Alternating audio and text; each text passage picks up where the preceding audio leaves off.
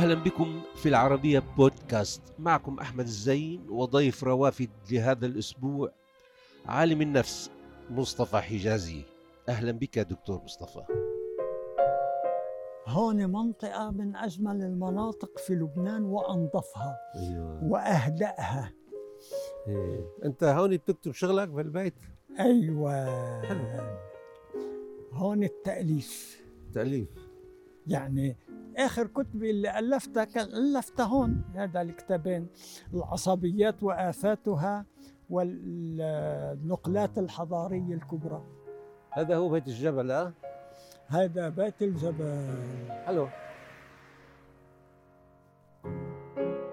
مصطفى حجازي يعمل في الجانب الخفي أو الخلفي للمجتمع وللأفراد. في اللامعلن. في دواخل النفس البشرية في المكبوتات والمسكوت عنه ويسعى لتفكيك ما يعيق الأداء والطاقة ميدانيا ونظريا. أمضى أكثر من نصف قرن في هذا الحقل وكتب ما يقارب الثلاثين بحثا وكتابا في موضوعات تتعلق بعلم النفس.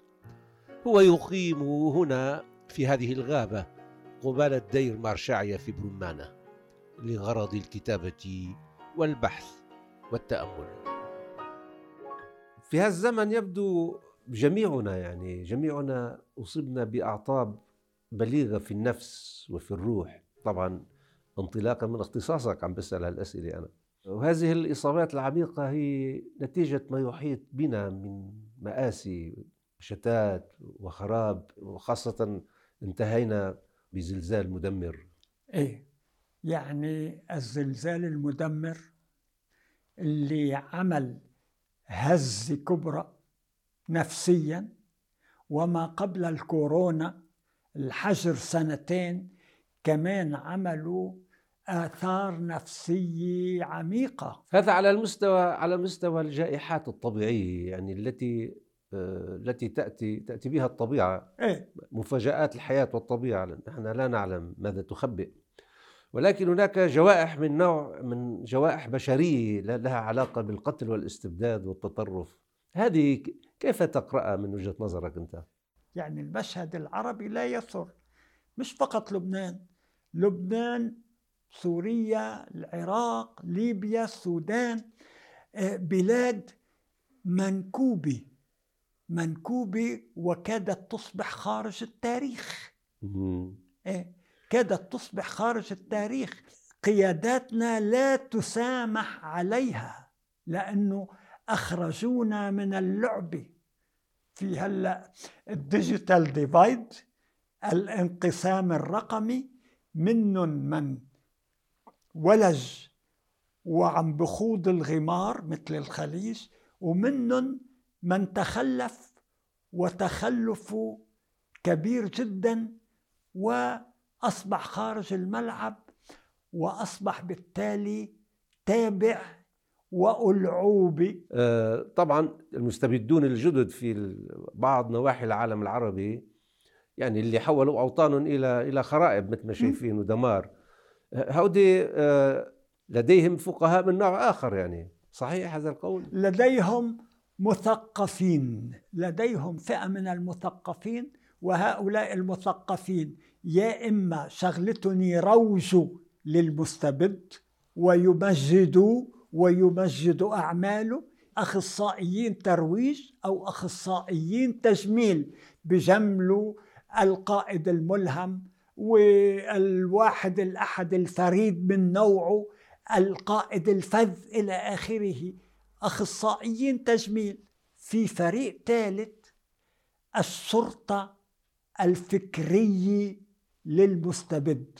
وإذا المثقف ما قام بهذا الدور فهو مفقود. فهو إما شهيد حي أو شهيد فعلي أو إنه أو بالسجن أو بالمنفى أو يعني. أو بالمنفى. نعم نعم. فهذه هي. نعم. بدون شك يعني قراءتك لهذه الظواهر أنت عالجت في أكثر من بحث يعني على مدار سنوات. طبعا الغرب مر في هذه المرحلة من أنماط الاستبداد الأصلي. نحن كانه الاستبداد المستبدون عندنا هن نسخ شبه مشوهة عن ال أيوة. عن ال عن مصغرة. مصغرة عن مصغرة عن جدا. والغرب تقريبا انتهى من هذه المراحل مع الحرب العالمية الثانية.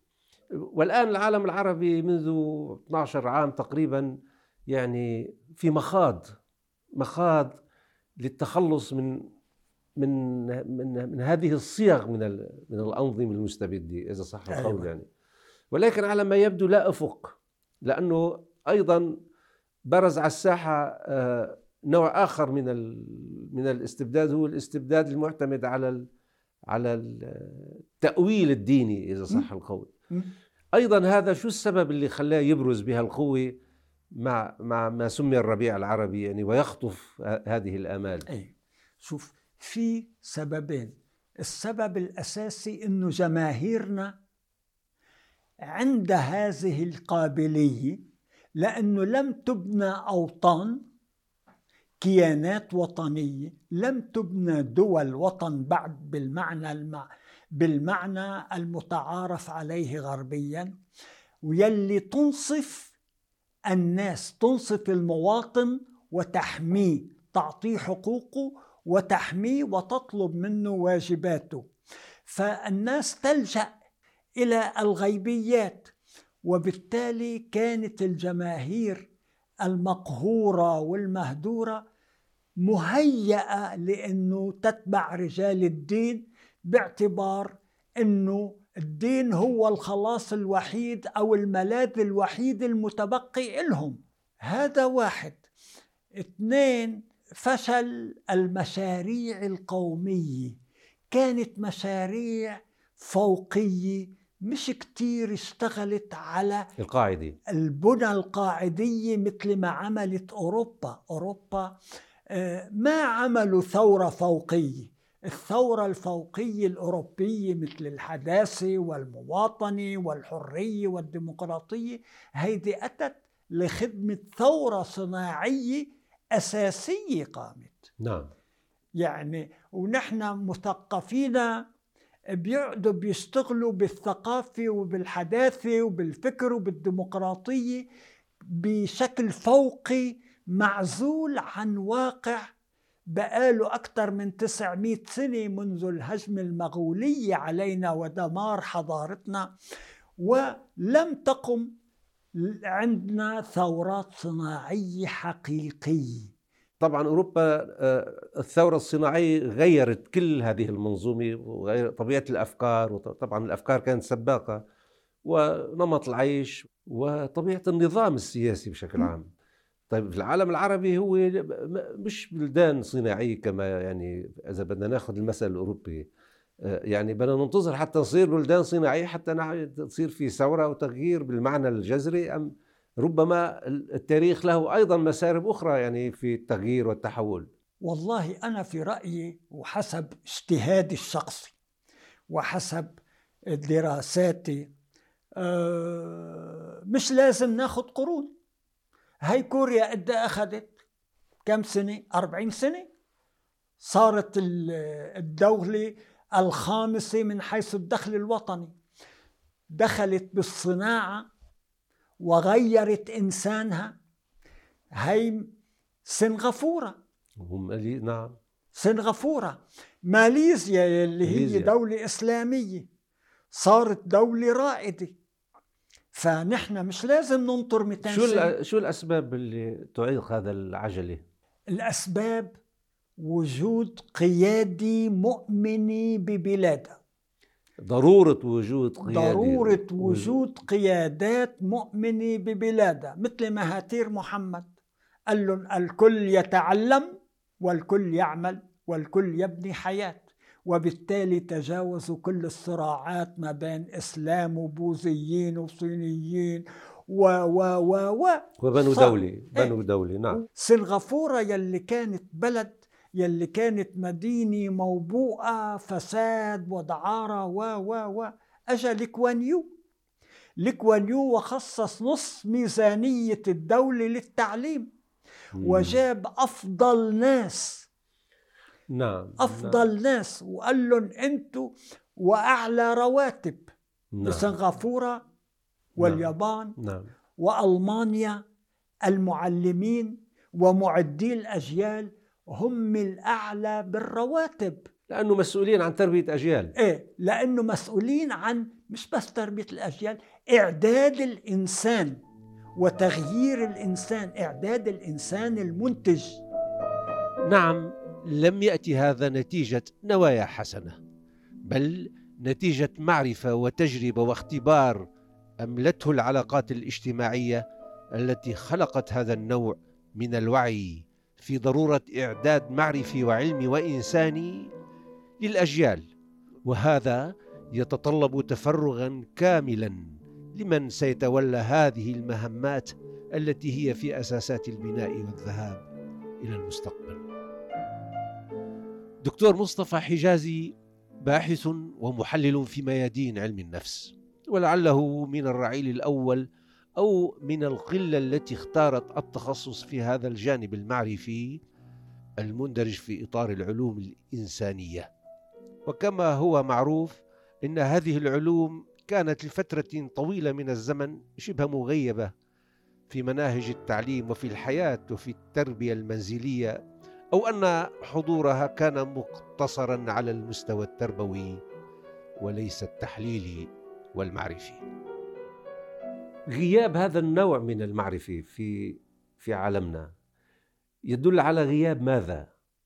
العلوم الإنسانية في العالم العربي تم استيرادها لاستكمال المقومات الجامعية العلوم الإنسانية في الغرب تطورت لخدمة الإنسان وتأهيل الإنسان من حيث إذا بدك تاخذ علم النفس له أربع وظائف غربية إذا تفضل. بسرعة كبيرة. هي؟ وظيفة التصنيف وظيفة التصنيف من خلال الاختبارات تصنيف العمال في الصناعة تصنيف التلاميذ من أجل التعليم. هذا موهبته كذا وهذا إيه، موهبته إيه نعم. إيه. ثم من أجل التعليم والتدريب علم النفس التربوي وعلم النفس الصناعي وعلم النفس الإداري وفي علوم صيانة الطاقات الحي المنتجة يلي هي العلاج النفسي والإرشاد النفسي والصحة النفسية وتعزيز صحة الأسوياء إلى آخره. آه نحن استوردنا هذه العلوم وعم ندر وهي عملت للإنسان الغربي والصناعي ولخدمته. يعني نحن نحتاج لقراءة أخرى نفسية أو لمنظومة معرفة في علم النفس أخرى لمجتمعاتنا العربية؟ أيوة بالضبط. وهيدي من القضايا اللي أنا اشتغلت كتير عليها وعم بشتغل كتير عليها. نحن علماء النفس عنا مش يعني بيتعلموا بالغرب وبياخذوا النظريات الغربية أو حتى بجامعاتنا ما هي هيدي كلها نظريات غربية نعم مستوردة نعم من الغرب. نعم. وبيكرروها وعم نستخدم النظريات والأدوات نفسها. اللي موضوعها لبلاد المنشأ الصناعي ولخدمة الإنسان الصناعي. علماء النفس عندهم مشكلة بعالمنا وحتى علم الاجتماع. ما نزلوا للميدان. مش عم يدرسوا إنساننا وخصوصياته وعالمه وثقافته وموروثه. وموروثه. هيدا اللي أنا اشتغلت عليه كتير. نعم. بالإنسان المقهور والإنسان المهدور والعصبيات وهدر الإنسان. والنقلات الحضارية طيب إذا بدنا نحدد إذا بدنا نحدد فقط عناوين آه، واضحة لحتى نحن نفهم جميعا. يعني الغرب الثورة الصناعية أو الثورة الفكرية تاريخيا الفرويدية وتوابعها أسست لمناهج في علم النفس صح؟ أم أنا مخطئ؟ أكيد. مثلا بعض نظريات فرويد لا تنطبق على الأفراد عندنا وعلى المجتمعات؟ هاي اللي لازم نشتغل عليها. مش لازم نحن نعود ننتج علم نفس من نقطة البداية. فينا ناخد هالنظريات الغربية ونشوف ما يناسب كيف منها. فينا كيف فينا نستخدمها لفهم إنساننا وعلاجه وتعزيز طاقاته وتسييره. كيف فينا؟ وهيدا بكل مسار المهني هيدا كان همي الأساسي. الأساسي. استخدام هذه النظريات الغربية مش كما هي وضعت للإنسان الغربي. آخذ الأفكار والتقنيات وكيف فينا كيف كيف فينا نكيفها لخدمة إنساننا. مصطفى صف مصطفى صفوان ما اشتغل على هذا الموضوعات اللي هو يعني من كبار علماء علم النفس أيوة. وهو عربي عايش في باريس يعني كان. ما مصطفى صفوان وهذا كان أستاذي تتلمست على يديه في جامعة عين شمس. كان جاي جديد من التحليل النفسي اللاكاني. نعم. ولكن اشتغل سنتين بقسم علم النفس بجامعة عين شمس كان القسم الوحيد وكان رئيسه المحلل النفسي الوحيد في العالم العربي مصطفى زيور وهو استدعاه. كادوا له لأنه كان مميز مصطفى صفوان. فغادر. وكل من هو طاقات. للأسف. يستق... نحن بلاد طاردة للطاقات. ما عدا يمكن الخليج.